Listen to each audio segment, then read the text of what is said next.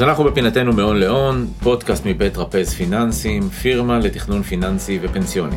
אני חזי כהן, ואנחנו כאן כדי להבין טוב יותר את החיים שלנו כצרכנים פיננסים נבונים. בשיחות פתוחות עם מומחים על השקעות בשוק ההון, ביטוחים, פנסיה, וכל מה שמערב כסף בחיים הפיננסיים שלנו, מתחילים. אז שנת אלפיים עשרים ושתיים הייתה שנה מאוד מאתגרת בשווקים, ושנת אלפיים עשרים ושלוש גם בזירה המקומית נראית לא פחות מאתגרת. והיום אני מארח את מיקי קבליס, מנכ"ל קבוצת טרפז פיננסים, שותף וחבר יקר. מה העניינים, מיקי? טוב חזי, כיף להיות כאן, מה שלומך? מעולה, מעולה. אז uh, הזמנתי אותך היום uh, לדבר על בעצם מה קורה בשווקים, בכל מיני uh, גורמים שמשפיעים עליהם, גורמים פוליטיים, גורמים כלכליים, פתאום ברבורים שחורים שלא צופים אותם, ובעצם ננסה לחשוב uh, ביחד ולדון על לאן הדברים uh, הולכים, ואולי גם איך זה משפיע על ההשקעות שלנו, בטווחים הקצרים, בטווחים הארוכים, על המניות, על האג"חים וכו' וכו'. מה אתה אומר שנתחיל? כן, יש לנו סביבה מאוד מעניינת ומאוד מאתגרת ותקופה בהחלט תנודתית מכל כיוון אפשרי, ואני חושב שמהדורות החדשות מלאות בסיבות לעליות וירידות מכל צורה וצד שהוא, בין אם אנחנו מהתומכים ובין אם אנחנו מהמתנגדים לכל אירוע כזה או אחר, ובסוף יש לנו פה מצב מקרו-כלכלי מאוד מאוד מורכב. אנחנו נמצאים באירוע כלכלי די מפתיע, אפשר לקרוא לו. מצד אחד, אינפלציה שמתעקשת להישאר כאן. אנחנו לא רואים את הירידות בשווקים, או לפחות הירידות האינפלציוניות באות לידי ביטוי, על אף העלאות הריבית המאוד מסיביות שהרגשנו באחרונה, וכל התחזיות להורדות הריבית כרגע נדחות, מה שנקרא עד הודעה חדשה, דחינו אותם מאמצע שנה לסוף שנה, אנחנו כבר דוחים אותם לתחילת שנה הבאה, ויש כבר אלה שכבר לאמצע וסוף השנה הבאה. ללא ספק אנחנו נראה עוד העלאות ריבית גם כאן בישראל, ככל הנראה גם בארצות הברית וגם באירופה, כדי להרוג סופית במרכאות את החיידק הזה שנקרא אינפלציה, כדי שהאנטיביוטיקה הזאת שנקראת ריבית תוכל לרדת במינונים שלה, ואולי נוכל לחזור לסביבה רגועה ונוחה יותר. אז אולי ככה קצת בשביל המאזינים ולמי שלא כך מבין איך השפעות ריבית, או השינויים המאוד מהירים שיש בריבית בשנה וחצי האחרונות, איך הם בסוף משפיעות על תיק ההשקעות שלנו, איך השפיעו על תיק ההשקעות שלנו, ולמה בעצם כולנו כבר מייחלים לזה שהריבית תפסיק לעלות, אם בעצם לפני שנה וחצי היינו על ריבית אפס, ורצינו שאולי יהיה קצת ריבית, פתאום אנחנו רוצים שהריבית תפסיק לעלות, אז איך זה בעצם משפיע על, ה... על תיק המניות שלנו, על תיק האג"ח שלנו? אז אפשר להסתכל בעצם על מה שקרה פה בעשור האחרון, ולהבין מתוך זה שרמות המינוף, כלומר רמות ההלוואות שלקחו, כמעט כולם, בין אם זה ממשלות, בין אם זה חברות ועסקים, בין אם זה סטארט-אפים שתלויים במימון, וגם משקי הבית הפרטיים, הלכו ועלו בעשרות ובמאות אחוזים. אם ניקח את המינוף הממוצע למשק בית בסוף אלפיים ושמונה, שעמד על בערך ארבע מאות אלף שקל, ונשווה אותו למינוף הממוצע בסוף אלפיים עשרים ואחת, שעמד על קרוב למיליון וחצי שקל, אנחנו מוצאים את עצמנו ממונפים פי שתיים ופי שלוש, ואולי אפילו קצת יותר, כאשר באירוע הזה היינו בסביבת ריבית אפס. וכאשר הריבית היא נמוכה, מאוד קל ונוח לקחת הלוואות, כי הן בעצם זולות מאוד, אנחנו לא מרגישים את ההחזרים, אנחנו לא מרגישים את העלות בכיס כמעט, קל לנו לקחת הלוואות ומינופים לטובת השקעות, לליסינג, לכל דבר שרק נרצה, ופתאום ביום בהיר אחד, אחרי ששילשנו את כמות החובות שלנו, פתאום מעלים את המחיר, ופתאום אנחנו מוצאים את עצמנו, מחזירים עוד מאה שקל ועוד אלף שקל ועוד אלפיים שקל רק כהחזרי ריבית, וזה חזי על רקע התייקרות מחירים שגם ככה מכבידה עלינו. זאת אומרת, מצד אחד המחירים עולים והופכים את הכל ליותר יקר, מצד שני הריביות עולות כדי למתן את זה, אבל בינתיים הופכות את הכל לעוד יותר יקר, ואנחנו נשארים עם הרבה פחות כסף בכיס. אז עכשיו באמת העליית ריבית הזאת, למה שוק המניות לא אוהב אותה? למה שוק האג"ח לא אוהב אותה? אז קודם כל שוק המניות חלקו כן אוהב אותה, הבנקים מאוד אוהבים אותה, mm-hmm. חברות האשראי מאוד אוהבות, חברות הביטוח נהנות מזה. ראינו ו... את הדוחות האחרונים של בנק הפועלים, שישה וחצי מיליארד, שנת אלפיים עשרים ושתיים. חלום uh, ורוד של כל מנכ"ל בנק, בלי לעבוד יותר מדי קשה, כשהסביבה היא נוחה. Mm-hmm. בעצם, כאשר הריבית עולה, עדיף, להיות, עדיף לנו להיות בצד המלווה. כאשר הריבית יורדת, מאוד נוח לנו להיות בצד הלווה.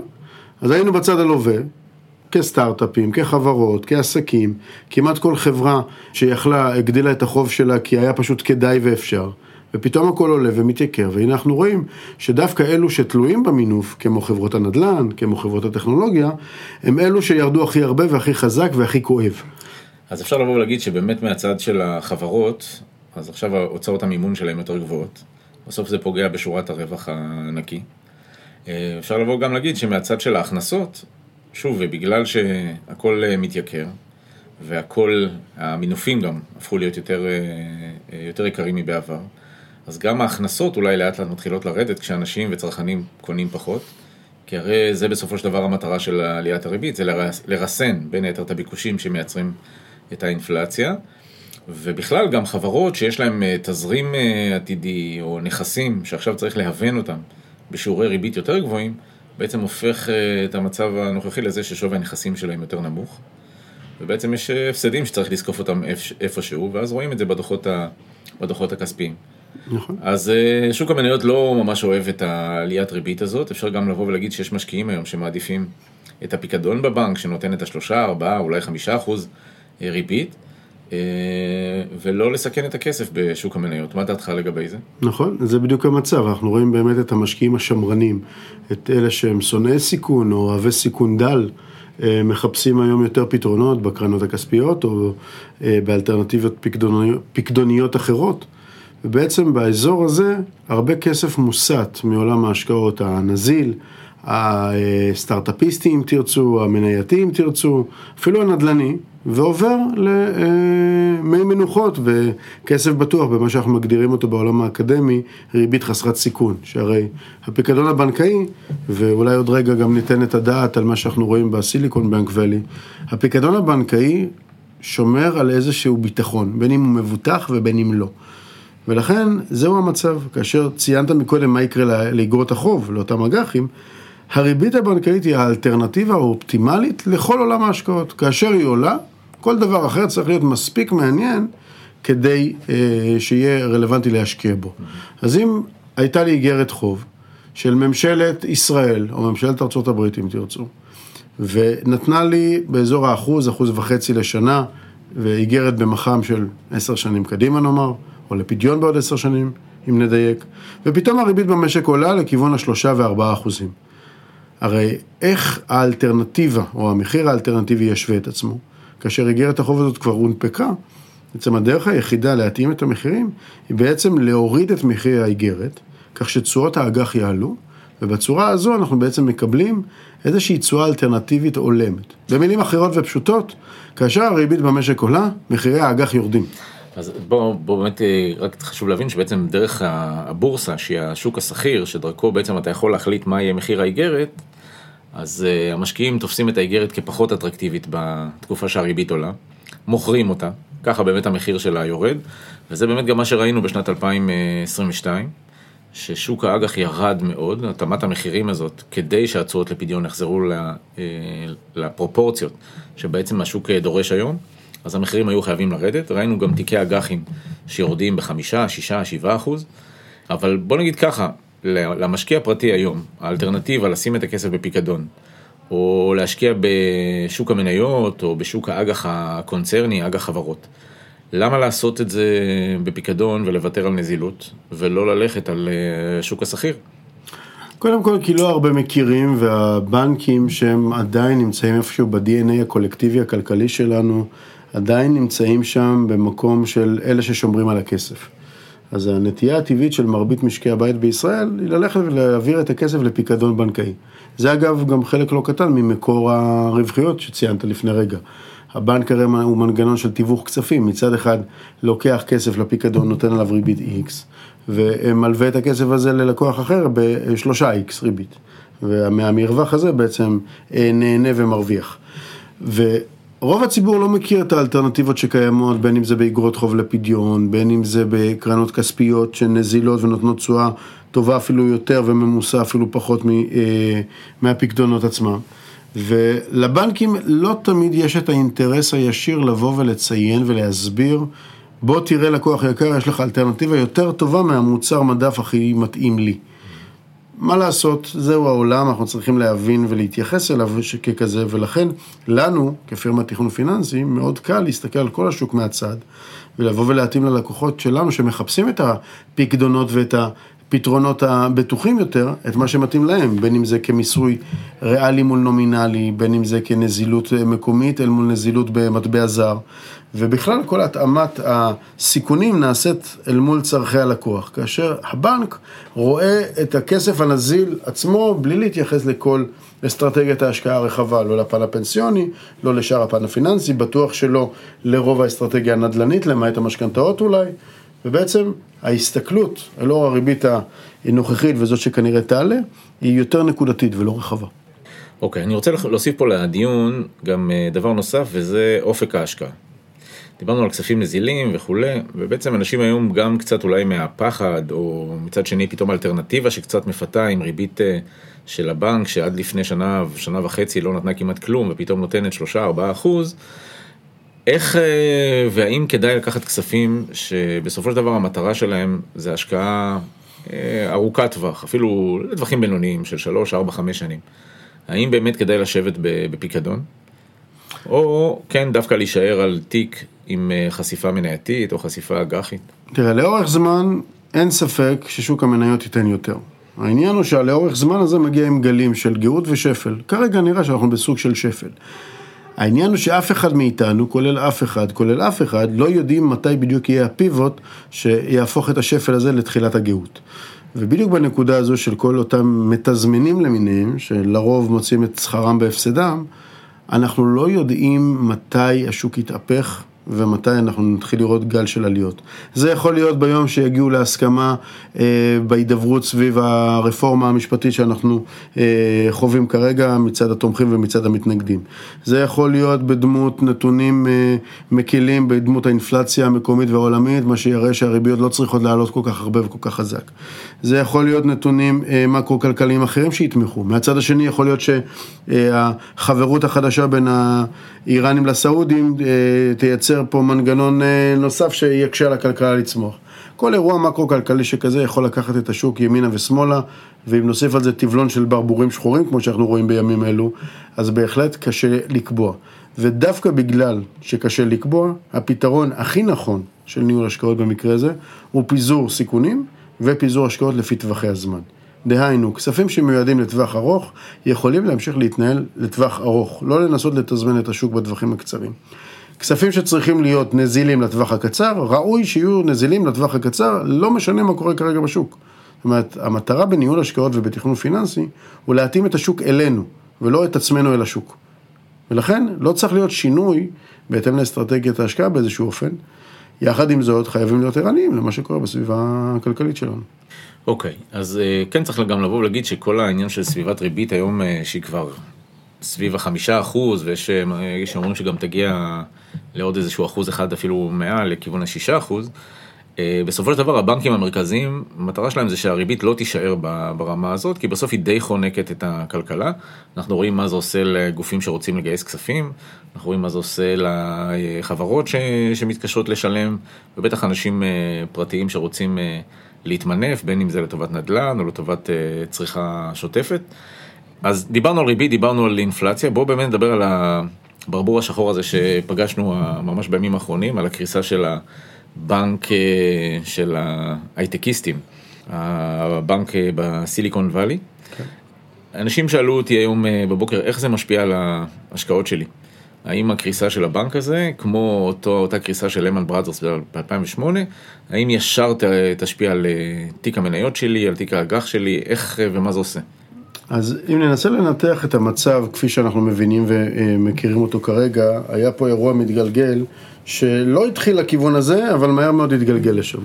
צריך להבין שהבסיס הכלכלי לכל עולם הבנקאות וכל העולם הפיננסי בכלל, הוא מילה מאוד פשוטה, אמון. ככל שאני מאמין שהבנק ישחרר לי את הכסף ברגע שאני רוצה, אני מאמין ושומר את הכסף שלי שם. בשנייה שאני חושב שהבנק לא יהיה נזיל או לא ישחרר לי את הכסף, אני ארוץ ואמשוך את הכסף. אם ניקח את המבנה הבנקאי שבו הבנק מתבסס על רזרבה מסוימת של פקדונות שיושבת אצלו ומלווה פי כמה וכמה מהכספים הקיימים אצלו, אז אנחנו מבינים שלא תמיד כל הכסף שרשום לטובת הלקוחות שלו נמצא פיזית בבנק. וזה בדיוק מה שקרה בסוף השבוע האחרון בסיליקון ואלי בנק, כאשר מצד אחד הבנק בא והודיע שהוא צריך ורוצה לגייס חוב נוסף בסך שתיים וחצי מיליארד דולר כדי לשחרר יציבות או להגדיר יציבות מחדש של ההרכב הנזיל שלו, מה שגרם לחשש בין המשקיעים והלקוחות מה קורה שם ולמה אין נזילות. אלו התחילו בתורם לשלוח הודעות, בעיקר קרנות ההון סיכון, לכל חברות הפורטפוליו שלהם, חברות הסטארט-אפ וחברות ההייטק שהחזיקו כספים בפקדונות, תמשכו את הכסף ויצרו בעצם run to the bank, ריצה אל הבנק, בצורה מאוד מאוד זריזה, מהירה והרסנית. בינתיים הבנק ניסה למכור נכסים שלו בדמות אגרות חוב של ממשלת ארצות הברית, ונאלץ למכור אותם בהפסד, לאור הצורך שלו בנזילות מיידית, מה שגרם לעוד יותר לחץ והיסטריה, ובפחות מ-ארבעים שעות, בנק שהיה קיים כמה עשורים טובים, הצליח להוריד את שוויו למעלה מ-שמונים אחוז מהסי לשפל. עכשיו, אם ניקח את הסיטואציה הזאת ונבין שפיקדון בארצות הברית, חלקו, רובו, מבוטח, ושהרגולטור מיד בא והבין שיש פה מצב משברי, השתלט על השליטה ועל המושכות, והחליט שהוא מלאים לרגע את הבנק ומנסה לייצב אותו, ושלח הודעות הרגעה לכולם, יצר איזשהו רוגע. איך זה יכול להשפיע? בוודאי שזה יכול להשפיע, בטוח במדינה שמגדירה את עצמה כסוג של סטארט-אפ ניישן, והרבה מאוד אה, חשיפה למטבע זר, לחברות הייטק, לבנקים מסוג הסיליקון ואלי. אנחנו יכולים להבין שיכולה להיות השפעה בין אם ישירה ובין אם עקיפה, על אף שהיא כרגע נראית כמינורית. המצב שבו הריביות עלו גרמו לצורך משמעותי בנזילות, השפיע לא רק על החברות אלא גם על הבנקים, וזה המצב שאנחנו רואים כרגע. על פניו מי שצפוי להרגיש את זה הכי הרבה זה הבנקים האזוריים, בעיקר בארצות הברית, שבאמת ירדו בצורה מאוד מאוד משמעותית בימים האחרונים, ומהטעם הזה אנחנו רואים את, ה, את פיזור הסיכונים כשוב אלמנט שיכל לעשות הבדל משמעותי בין מי שהיה מרוכז רק בתעשייה מסוימת או רק בענף מסוים, אל מי שהיה מפוזר בהשקעות רחבות, בטוח בתקופה שכזו. תחשבו על זה כאילו אתם שתים או שוחים בים, אין ספק שאם תהיו עם קייק, אתם אולי תשחו או תשוטו יותר מהר לטווח הקצר, אבל ברגע שיבוא גל גדול, יותר קל לכם להתהפך. לעומת ספינה הגדולה, שאולי תזוז יותר לאט, אבל היא מפוזרת יותר רחב על שטח הרבה יותר מסיבי, וגם גלים גדולים, אולי יזיזו אותה קצת, אבל לא בצורה מאוד משמעותית. לכן אני לא חושב שכרגע החשיפה היא מאוד מאוד מסוכנת. יחד עם זאת, אנחנו כאן בטרפז מאוד ערניים ועושים הערכות מצב באופן תדיר כדי לראות איך החשיפות לתיקי הלקוחות שלנו ולהשקעות, והאם וכיצד זה יכול להשפיע. אוקיי, אז דיברנו על ריבית אינפלציה ובנקים, וגם על הבנק בסיליקון ואלי, אבל בוא נדבר באמת על אחד הדברים שמאוד מעסיקים את האזרחים הישראלים, וזה המצב הפוליטי, הרפורמה המשפטית והחוסר ודאות. כן. מה עושים עם הכספים במצב הזה? האם כדאי להפוך אותם לדולרים במקום שקלים? האם כדאי להשקיע אותם בחול? ובכלל גם איזה פתרונות אנחנו מציעים פה ללקוחות שלנו? אז אנחנו נמצאים שוב, כמו שאמרנו בתחילת הדברים, חזי, בעולם מאוד תנודתי. אם נוציא כספים לחול, אנחנו פוגשים קריסות בנקים כמו אס וי פי. אם נשאיר כספים בארץ, אנחנו פוגשים פה רעש כלכלי לא פשוט, בדמות כאלה שכבר מסמנים את סוף הדמוקרטיה הישראלית, ולא משנה באיזה צד אתם, בין אם אתם מהתומכים ברפורמה או בין אם אתם מתנגדים, אין ספק שההשפעה הכלכלית לאירועים הנוכחיים היא לא טובה. היא לא טובה כי בעצם, כמו בשוק ההון, משקיעים והשקעות דורשים וצריכים ודאות. במצב של אי ודאות, כמו שאנחנו רואים בשבועות האחרונים, כסף בורח. עכשיו, זה לא אומר שהוא לא בהכרח יחזור, זה גם לא אומר שיש לו לאן לברוח למקום יותר טוב. אבל כן זה אומר שהרעש הזה ואי היציבות הנקודתית שאנחנו נמצאים בה, משפיעה מאוד. ברגע שאנחנו שומעים חדשות טובות, ראו ערך ההודעה של הנשיא, הקפיצה את הדולר בתוך דקות ספורות באחוז למעלה. ציפו לאיזושהי ודאות, לאיזושהי הודעה טובה. ככל שלא יגיעו לאיזושהי הסכמה או לאיזושהי פשרה, המצב הכלכלי פה עלול להיכנס לאיזושהי הידרדרות שיהיה קשה לצאת ממנו בטווח הארוך. מהצד השני, ככל שישכילו לשבת שני הצדדים ולרדת מהעצים כל אחד מהצדדים, ולהגיע להסכמות סבירות והגיוניות שיתאימו לעם ישראל ולמדינת ישראל כאישות כלכלית וכאישות מדינתית, מהר מאוד, וככל הנראה אנחנו נראה את היציבות חוזרת, את ריביות האג"ח יורדות, אנחנו נראה את המטבע שלנו חושב ומתחזק, וזה יכול להיות כתגובה ישירה בעצם למצב. זאת אומרת שאם אנחנו היום נתקלים בסיטואציה של לקוחות שרוצים להוציא כספים מחו"ל, יש לנו את הפתרון הזה. האם זה הפתרון הכי טוב עבורם? לא בטוח. מצד שני, יש כאלה שאומרים, לא, אני עכשיו מכניס את הכסף לארץ, כי בחו"ל קורסים בנקים. אז גם את זה אנחנו יודעים לעשות. הפתרון לדעתי הכי נכון היום, הוא לקחת מכשיר השקעה שהוא נוח ונזיל מצד אחד, אבל גם מאוד אה, דינמי מהצד השני. דוגמת פוליסות חיסכון. לפוליסות החיסכון יש מגוון מסלולי השקעה, כאלה שיכולים להשקיע גם במניות בחו"ל, בין אם זה במדדים או באופן אה, סלקטיבי, וגם להשקיע בארץ, בין אם זה בשקלים או באופן סלקטיבי, אפילו באג"חים או במסלולים שקליים קצרים. ובעצם בצורה הזו, על אף שאנחנו לא מעודדים תזמון שוק, אנחנו כן יכולים באיזושהי צורה להגיב לתנאי השוק. אם היום הסיטואציה היא שהדולר הולך ומתחזק מול השקל, והשווקים בחו"ל, באירופה, בארצות הברית מתחזקים יותר, נהנה מהמצב שם, וברגע שנראה שהסיטואציה פה הולכת ונרגעת, תמיד אנחנו יכולים לעשות שינוי מסלול, ולהחזיר את הכספים למסלולים היותר שקליים ויותר מקומיים, ובעצם ליהנות מהתנודה הזאת אפילו לטובתנו, ולייצר רווח מהמצב, מבלי לייצר אירועי מס, מבלי לשלם על עמלות קנייה ומחירה, ומבלי לעשות מהלכים חדים מדי. זאת אומרת שאנחנו יכולים לנצל מכשירים כמו פוליסות חיסכון, אולי אפילו קרנות ההשתלמות שלנו, אולי אפילו קופות גמל להשקעה, שיכולים לייצר את המנגנון הזה. במכשירים ישירים יותר, כמו קרנות סל, או אה, מניות, או אגרות חוב ישירות, או אפילו קרנות נאמנות, כל מהלך שכזה יכול לגרור אחריו אירוע מס וגם עמלות קנייה ומחירה, אז צריך לעשות את זה בצורה יותר חכמה, ואולי יותר מתוכננת, ולהקצות מראש את האלוקציה, בצורה שלא תפגע בנו יותר מדי, כי תנודות חדות, לפעמים יכולות להפוך את הסירה, אבל לכל הפחות ימלאו אותה במים, וזה לא מה שאנחנו רוצים פה. אז אין ספק שבאמת שוק ההון והשווקים בכלל אוהבים ודאות, וכל מה שטורף טיפה את הקלפים, לא משנה אם בסוף התוצאה היא יותר טובה או פחות טובה, החוסר ודאות זה מה שמטלטל את התחושות, ובסוף התנודתיות נכנסת לשוק. אבל ברור לנו שלאורך זמן יש תקופות כאלה ויש תקופות אחרות, אבל לאורך זמן השווקים באמת עושים את העבודה, אם זה שוק המניות ושוק האג"ח. ממש ככה אולי לקראת סיום. בוא נדבר באמת על איך להגיב לכל מה שאנחנו רואים בתקשורת, הכותרות, הפופ-אפים שקופצים לנו בטלפון, כותרת מגלובס, כותרת מכלכליסט וזה וזה וזה. איך אנחנו מתייחסים לדבר הזה? איך, איך אתה רואה את זה? אז הפתרון הכי טוב שאשתי הציעה לי, ואני סומך על אשתי בהרבה מאוד דברים בחיי, זה לראות חדשות דרך ארץ נהדרת. זאת אומרת, לא להיות חשוף ליותר מדי אה, אה, תקשורת שמלעיטה, לא משנה באיזה צעד אתם ולא משנה באיזה ערוץ אתם צופים, כי בסופו של יום זה מייצר סטרס, מייצר לחץ ותגובות מתוך אה, פאניקה, וכשרואים את החדשות בסיכום של דברים, אפילו באיזושהי צורה הומוריסטית שצוחקת על כל הצדדים בצורה כזאת או אחרת, אפשר להבין פחות או יותר מה המצב ולהגיב בהתאם. זה הצעד שבא ואומר, יהיה בסדר.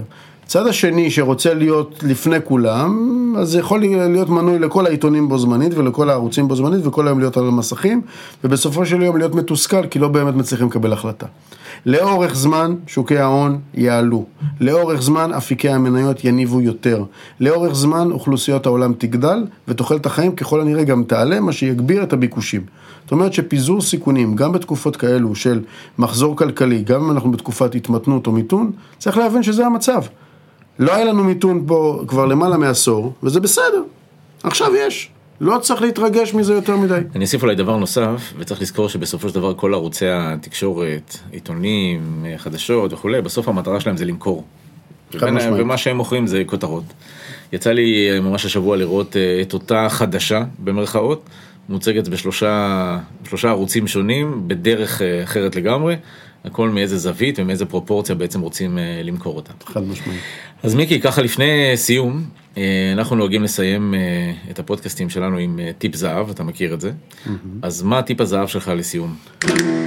אז טיפ הזהב שלי הוא באמת להסתכל רחוק. לא להסתכל קרוב, כן לפזר סיכונים, כן להבין שיש סיכונים נקודתיים, שיכול להיות שיתגלגלו למצבים לא ברורים, בין אם זה בפן פוליטי המקומי, בין אם זה בפן הכלכלי העולמי, צריך לפזר את הסיכונים לאור המצב הזה.